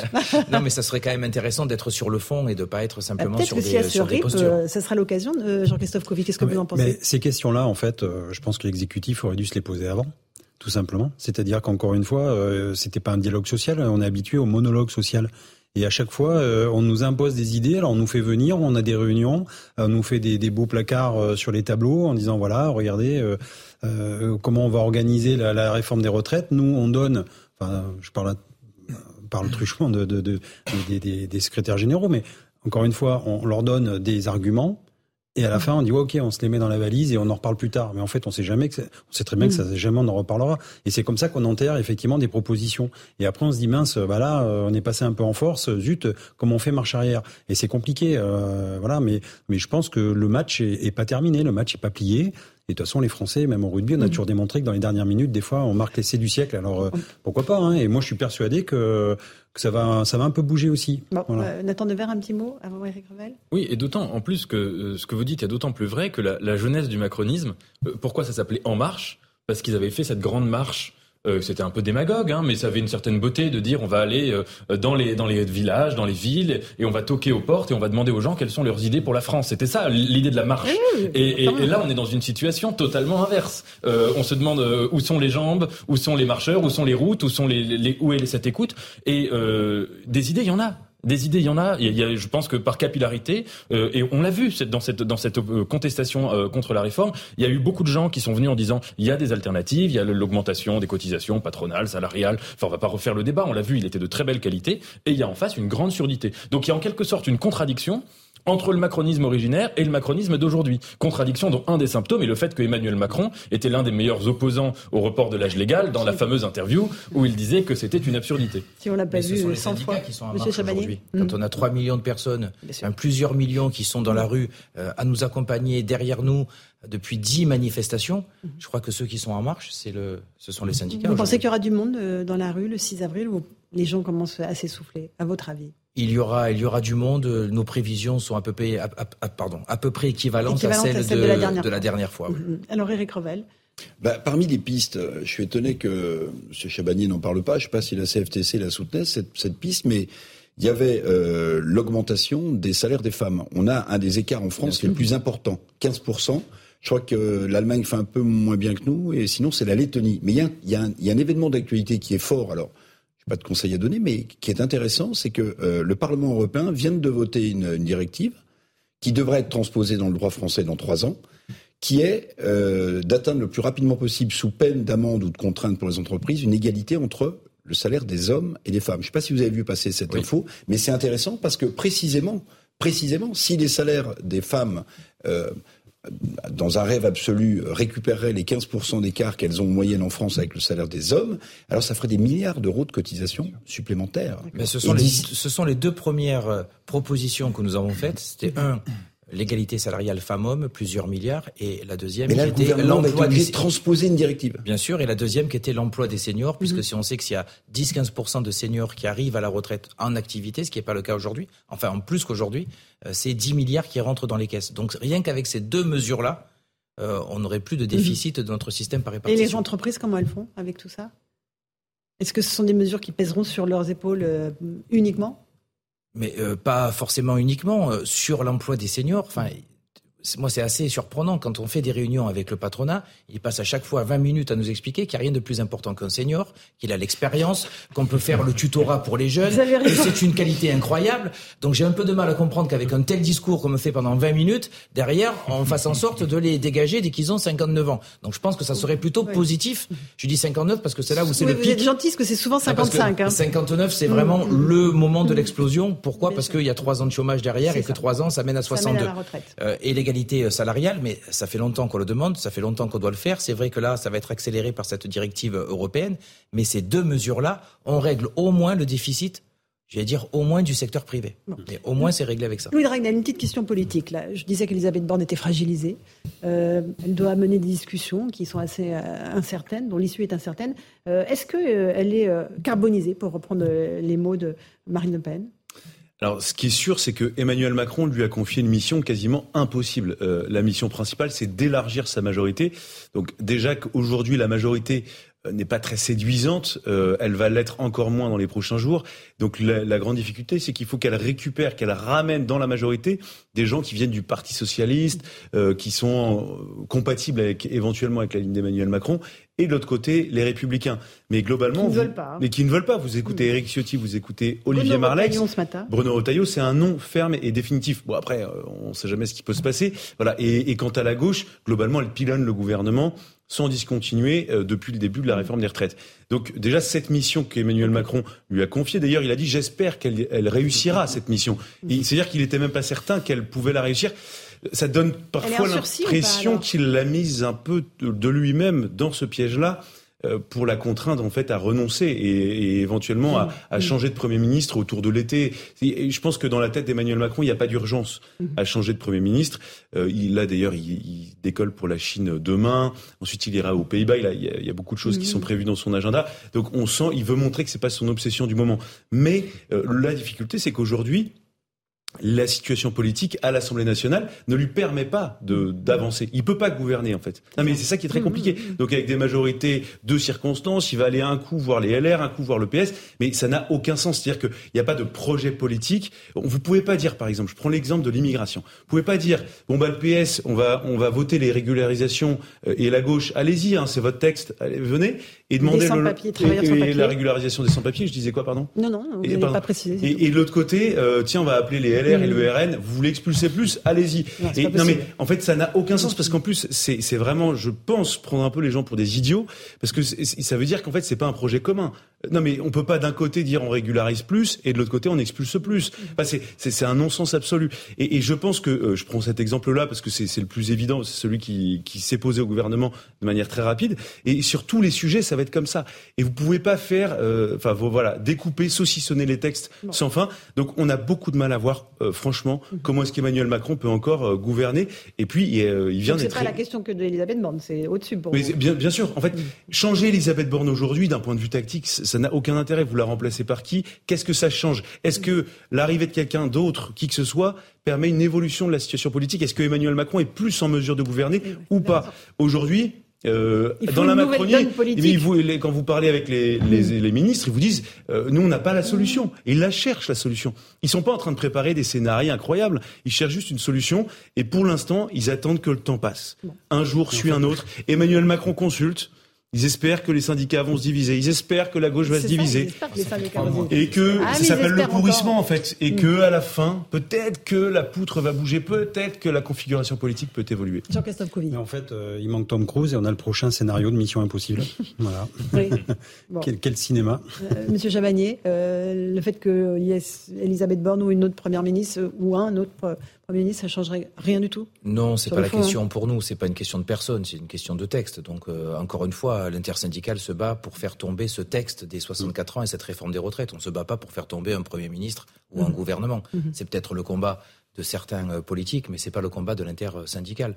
Donc je ne crois pas que ça changerait euh, quoi que ce soit. Et je pense d'ailleurs que le seul qui peut dire oui ou non au retrait du texte, c'est le président. On sait très bien que c'est lui qui décidera à la fin. Mm. Eric Revel Oui, ben on voit. Moi, je trouve toutes les limites de, du en même temps. En fait, euh, bah oui, non, mais c'est ça politiquement. Le, j'allais dire le piège chez Referme. Ça a été un coup de génie politique absolu d'Emmanuel Macron pour son élection de faire euh, voler en éclats euh, les fameux clivages droite-gauche. Et puis aujourd'hui, en même temps, quelle que soit la direction dans laquelle on va, il se heurte au mur des réalités politiques d'un pays qui en fait est un pays dans lequel il y a une gauche et une droite. Et ce qui est pire, à mon avis, pour le bilan politique du en même temps, c'est qu'au-delà du fait qu'il est, euh, qu'il est endigué, qu'il ne peut plus bouger, qu'il est ligoté de toutes parts, il fait croître les extrêmes. Il fait mmh. croître les extrêmes. Ça va être ça le bilan politique du en mmh. même temps. Et le bilan social, il risque d'être extrêmement maigre aussi. Mmh. Donc je suis pas sûr que ce qu'on appelle un coup de génie politique dans l'histoire politique du pays restera sous cette, domination, Oui, c'est vrai. Peut-être que déjà on, quand Macron a été, euh, quand Emmanuel Macron a été élu, euh, beaucoup se demandaient si peut-être que le clivage droite-gauche était mort. Moi, il me semble quand même que plus le temps passe et plus en fait on découvre que non seulement ce clivage euh, existe encore, mais peut-être qu'il est beaucoup plus euh, opérant euh, et significatif que le clivage nationaliste versus mondialiste. Que deuxièmement, si on applique ce clivage aujourd'hui, la majorité relative du gouvernement est évidemment une majorité de droite. Enfin, je veux dire, je pense que c'est très clair, de centre droit si l'on veut, et que à cet égard, la question qui peut se poser sans absolument sans jouer au devin, le sujet n'est pas là, mais pour rebondir sur ce que disait Eric, c'est que, en tout cas, c'est vrai qu'ils font toutes les conditions d'une augmentation, voire malheureusement peut-être d'une victoire ou d'un très bon score euh, de l'extrême droite, que ça prenne le visage du Rassemblement national ou d'un autre. Parce que si vous voulez, quand vous avez été élu deux fois, c'est la première fois hein, qu'un président de la République est élu deux fois au second tour, les deux fois contre euh, l'extrême droite. Ça veut dire c'est vraiment pas un vote d'adhésion, c'est uniquement un vote de barrage républicain. Les électeurs, à part son bloc du premier tour, les électeurs qui ont voté pour lui au deuxième tour, c'était exclusivement pour ça. Et que on n'en tient absolument pas compte pendant la durée du mandat, eh bien on crée quand même un climat qui est malheureusement dangereux. Je pense que les gens sont en train de s'en rendre compte de plus en plus. Allez, 18h30, il est l'heure du rappel des titres de l'actualité avec Somaya Labidi.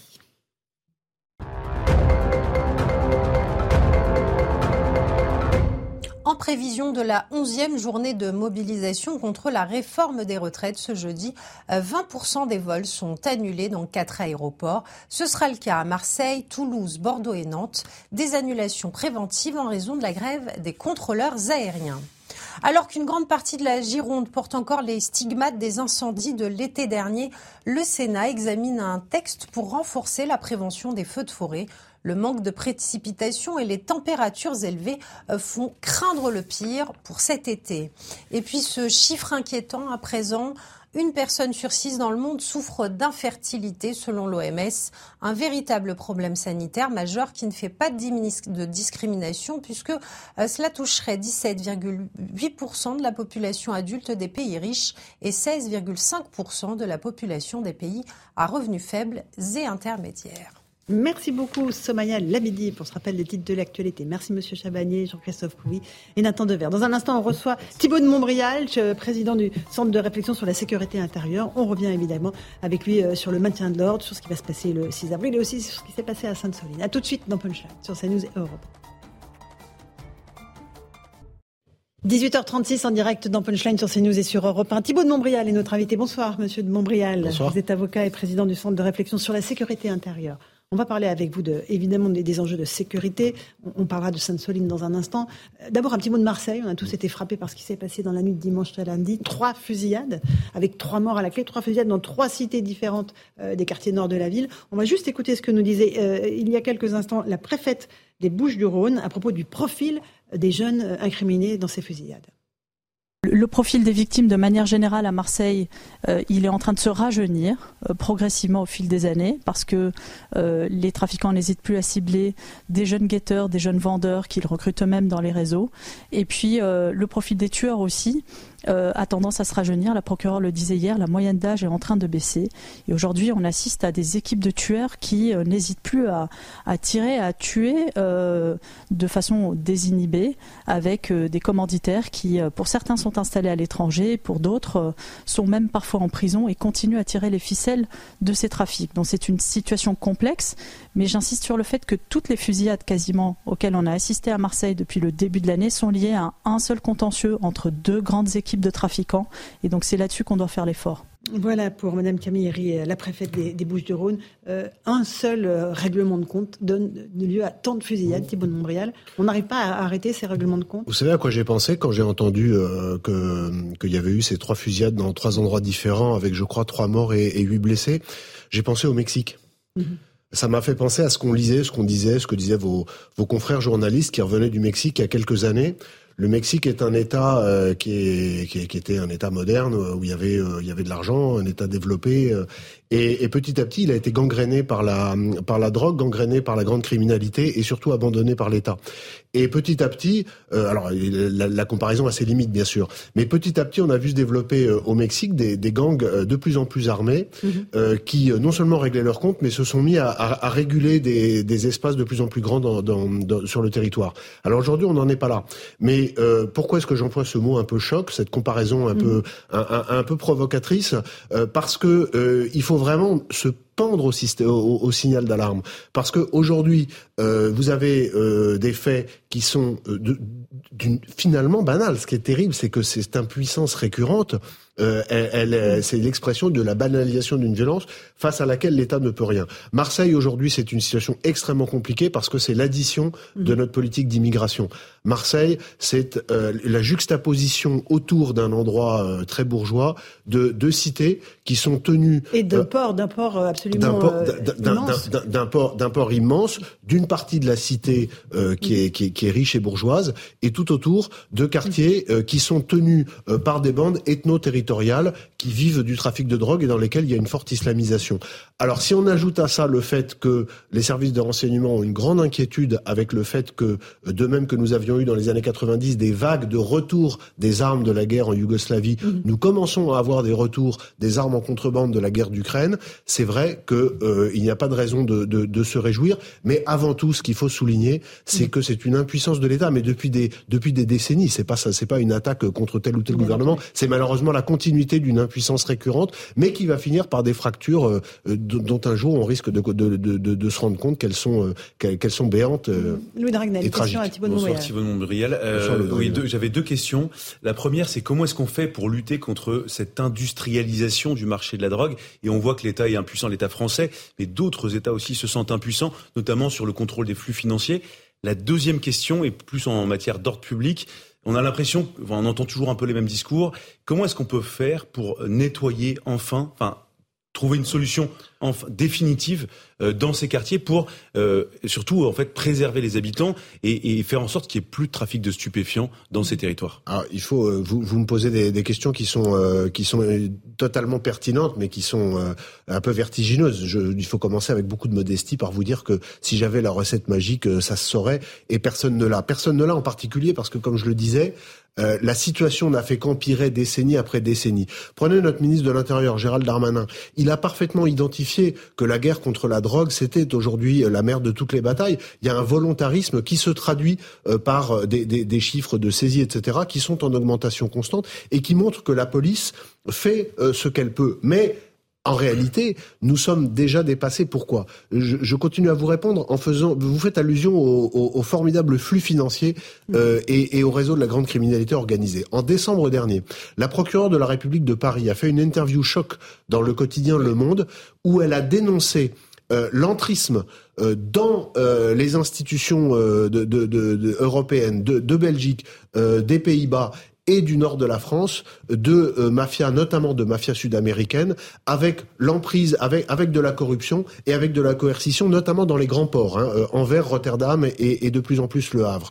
Vous aviez à l'époque eu euh, un fait divers qui avait beaucoup choqué les Belges, c'est qu'il avait fallu en quelques dizaines de minutes extraire le ministre de la Justice mmh. belge de son domicile avec sa femme et ses enfants parce qu'une équipe, comme on dit, euh, de mafieux voulait le tuer suite à des mesures qu'il avait prises euh, de répression contre le, le trafic de stupéfiants. C'est-à-dire que la, la, la, la, voie vers une sud-américanisation euh, dont je parlais tout Mais à l'heure à propos de Marseille, elle ne concerne pas que Marseille. Donc nous sommes face à une pieuvre qu'on a laissé développer ses tentacules et aujourd'hui, malheureusement, c'est que si on voulait euh, répondre à votre question dans le détail, il faudrait prendre des mesures qui sont des mesures dont la France et même les pays d'Europe de l'Ouest n'ont plus du tout l'habitude.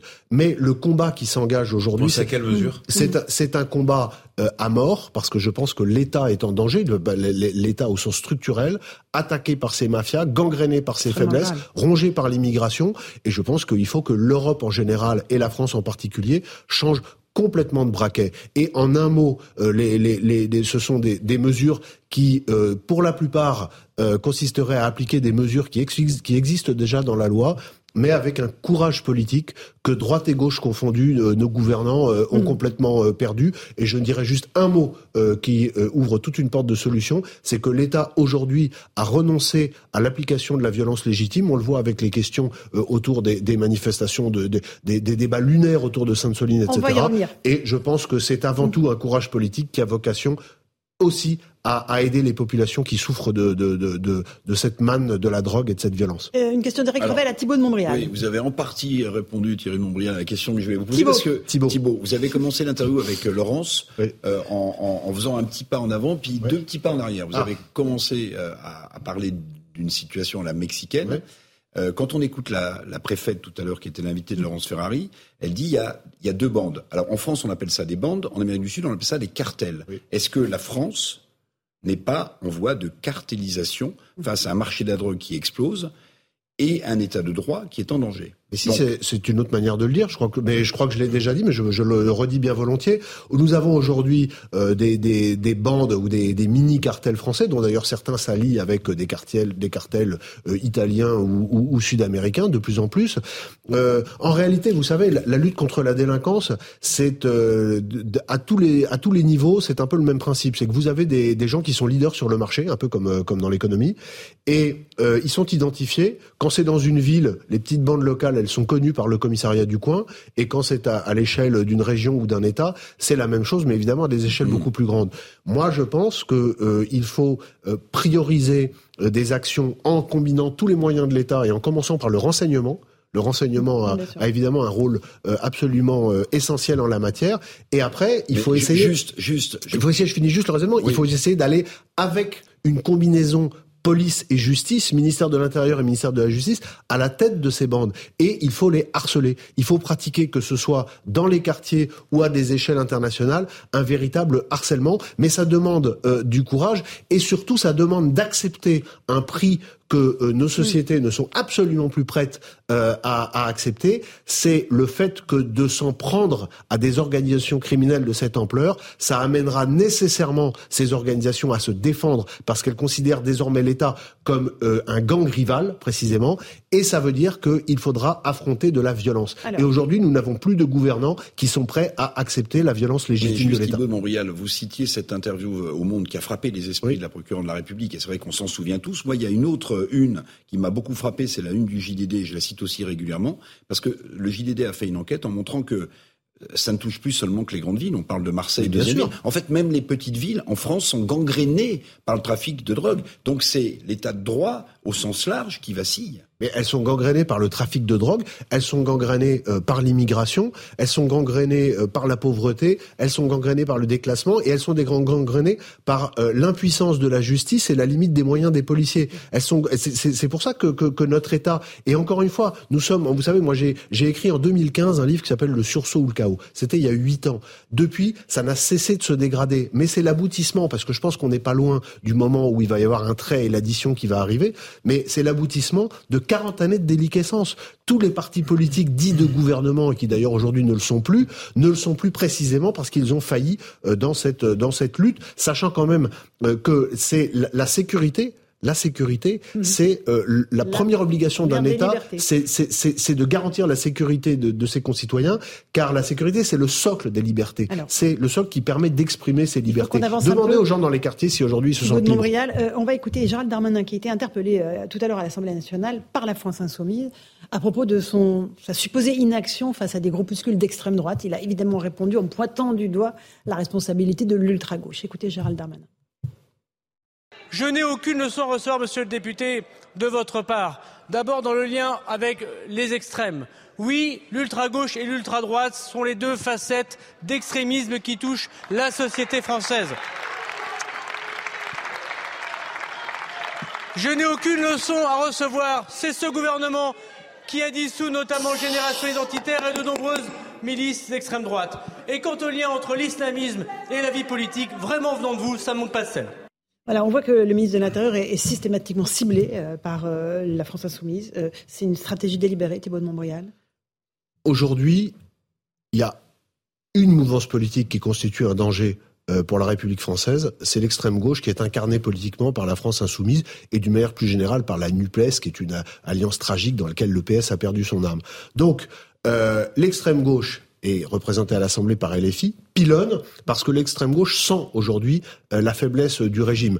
L'extrême gauche incite à la violence par la déclaration euh, de certains de ses élus et par celle récurrente et irresponsable de Jean-Luc Mélenchon, parce qu'elle sent que euh, la, la, la, France aujourd'hui, la République française, vacille. Nous avons une, une crise d'une ampleur que nous n'avons pas connue depuis, de, de, depuis très longtemps. Donc Gérald Darmanin a raison de répondre, mais, en, mais, mais ce faisant, il ne peut pas s'empêcher de, de faire du en même temps. C'est-à-dire que dans la réponse, il met il met sur le même plan euh, un risque systémique qui serait celui de l'extrême gauche, qui est aujourd'hui à mon avis prégnant, et un risque de milice d'extrême droite qui aujourd'hui on peut pas dire qu'il n'existe pas, mais mm. il est considérablement euh, inférieur en, en, nombre et en action à celui de, de l'extrême gauche. Donc bien sûr qu'il faut faire attention aux groupuscules d'extrême droite, mais euh, ce n'est vraiment, vraiment pas le sujet du jour. Et c'est dommage qu'à chaque fois, le gouvernement se sente obligé de remettre en avant l'extrême droite comme si elle était au niveau de l'extrême gauche. J'aimerais vous faire écouter un autre euh, témoignage, euh, celui du directeur général de la gendarmerie nationale, le général Rodriguez, qui était notre invité hier soir dans Punchline. Il évoque ce qui s'est passé à Sainte-Soline et ce qu'ont rencontré ces hommes sur le terrain. On sait qu'il y a eu des blessés du côté des gendarmes, des blessés du côté des manifestants. Il y a des enquêtes en cours. On va juste écouter ce que nous dit et le général Rodriguez. Oui, c'était des scènes de guérilla. Il euh, y, a notamment une vidéo tournée depuis l'intérieur d'un véhicule où c'est un déluge de feu, un déluge de pavés. C'est, ça fait bientôt 40 ans que je suis euh, gendarme. Je, n'ai pas souvent vu un tel niveau, une telle concentration de, ce niveau de violence-là. Moi, la question que je me pose, c'est comment peut-on avoir, dans une soi-disant manifestation, euh, pour, dans, dans, le cadre d'une lutte pour l'environnement, des gens qui ont les armes que, que j'ai vues. Comment peut-on avoir On a des bouteilles incendiaires qui ont été jetées sur les gendarmes. J'ai vu des gendarmes qui ont pris feu. On a nos, les quatre, quatre véhicules ont été brûlés. Euh, il y a des gendarmes, ceux qui étaient sur les quads, qui ont été attaqués à coups de hache. Euh, mais comment peut-on voir ça? Ce sont des scènes de guérilla, Thibault de Montréal. Alors, il manque un degré pour que ce soit vraiment de la guérilla, parce qu'il faut, je pense qu'il euh, faut vraiment faire attention aux mots qu'on emploie. Mhm. On est en pré-guérilla le, le, facteur qui manque, et heureusement, et j'espère qu'on n'y arrivera pas, c'est l'utilisation d'armes à feu. Mais ce qu'on a vu à Sainte-Soline, euh, j'ai un peu travaillé euh, avec la, la, gendarmerie sur le sujet, ce qu'on a vu à Sainte-Soline, le général Rodriguez le décrit parfaitement, n'a plus rien à voir avec euh, une manifestation ou avec du militantisme. Et là encore, les mots ont un sens. Je suis euh, très inquiet par la façon dont la presse relate ce qui s'est passé à Sainte-Soline, mais aussi lors de certaines manifestations euh, contre contre la loi retraite. On a affaire à des gens qui viennent parfois parfois de toute l'Europe. Hein, C'était le cas à Sainte-Soline armés par des armes blanches mhm. euh, pour euh, pour tuer du pour tuer du policier ou du gendarme et pour détruire euh, des installations qui euh, résultent de la volonté populaire avec le vote etc. Donc on a affaire à des gens qui viennent pour là encore casser euh, notre démocratie et ça m'est insupportable comme citoyen de d'entendre que ce sont des militants qui ont affronté, etc., et d'avoir une espèce de relativisme qui fait qu'on met sur le même, les mêmes plateaux de la balance les forces de l'ordre qui sont attaquées au péril de leur vie et, et des gens qui mhm. qui sont pas des voyous, qui sont des délinquants, euh, qui sont pas des guerrieros. Parce On nous dit même qu'il y avait des violences parce qu'il y avait des gendarmes. Oui, non, ça, c'est encore plus lunaire. Mais de dire que euh, quand on entend des militants politiques pour le coup ou des élus euh, dire qu'ils ont une pensée pour les, les, jeunes qui ont été blessés en allant manifester, c'est une aberration sémantique, c'est une aberration conceptuelle. Et le problème, c'est que quand vous avez des organes de presse majeurs qui reprennent à leur compte euh, ces, ces, cette, euh, ces, inepties euh, sémantiques, ça contribue à radicaliser le débat dans l'opinion. Alors qu'aujourd'hui, il faudrait au contraire le tempérer, le nuancer et, et, et remettre l'église au, au centre du village en disant mais regardez, regardez ce qui se passe, regardez qui a fait quoi. Thibaut de Montbrial, ces, scènes de, de guérilla, même s'il faut faire attention aux mots, elles peuvent se reproduire là dans les prochaines manifestations, parce que là c'était des black blocs extrêmement euh, entraînés qui venaient parfois de pays étrangers. Euh, est-ce qu'on peut retrouver ce type d'organisation de, dans les prochains cortèges? Alors, je pense qu'il faut dissocier la situation de Sainte-Soline euh, des, euh, des, mouvements euh, qui, des incidents qui ont lieu lors de partout en France aujourd'hui, lors des, des, manifestations dans la, la, la suite hein, de, de l'affaire des retraites, parce que je pense que la, la, question des retraites est déjà dépassée. passé dans, dans la violence de rue. Euh, si on prend l'affaire de Sainte-Soline, euh, les appels de l'extrême gauche européenne à, se rejoindre à Sainte-Soline datent de plusieurs semaines avant le, week-end en question.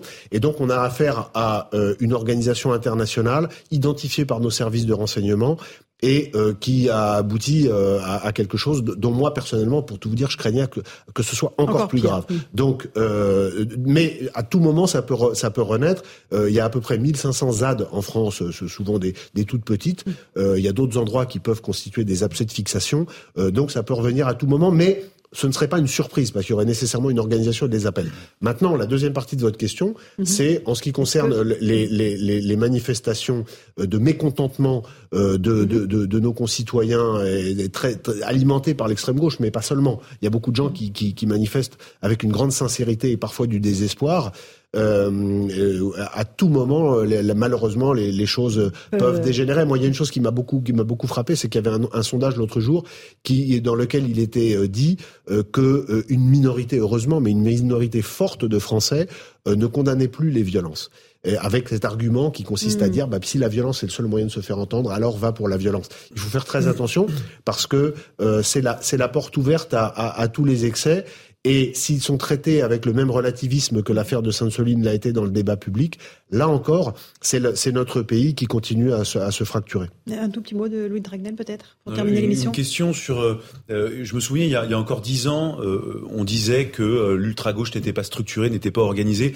Et là, à Sainte-Soline, ce qui est très intéressant, c'est qu'on a vu des choses très organisées avec des indicatifs radio, ils avaient des codes couleurs, ils étaient très formés, on voyait bien, tout était très, très structuré. Et donc, euh, ça, je trouve que c'était le révélateur au grand jour de une, enfin, entre guillemets, voilà, l'ultra-gauche est organisée. International de l'ultra-gauche. Comment est-ce qu'on fait pour mm. lutter, du coup, contre euh, cette ultra-gauche qui est très présente et qui souvent échappe à la police et donc à la justice. Ils étaient tellement organisés qu'ils ont utilisé des drones pour regarder où étaient les gendarmes, alors que les gendarmes n'ont pas le droit d'utiliser des drones parce que le Conseil constitutionnel a considéré que c'était contraire aux libertés individuelles. Chacun appréciera euh, l'ironie. Pour répondre à, à, à, votre question, il y a un enjeu majeur de renseignement et notamment de renseignement au niveau européen. Cette internationale, ce, cette euh, mouvance d'ultra-gauche, elle n'agit pas simplement en France, elle agit dans d'autres pays. Ce sont souvent les mêmes qui vont euh, d'endroit en, en, de, de, de ville en ville et de pays en pays dit et il faut absolument les, les, les considérer comme ce qu'ils sont, c'est-à-dire comme des activistes très dangereux.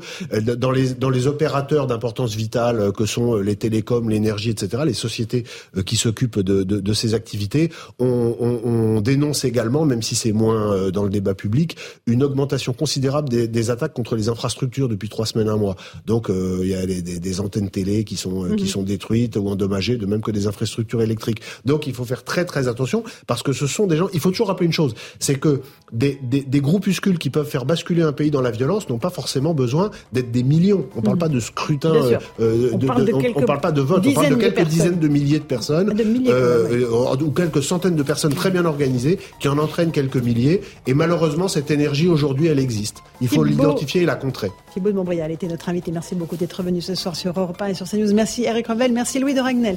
Dans un instant, Europe 1 soir sur Europe 1. Et c'est Christine Kelly qui vous attend sur CNews pour Face à l'info. Bonne soirée sur nos deux antennes. À demain.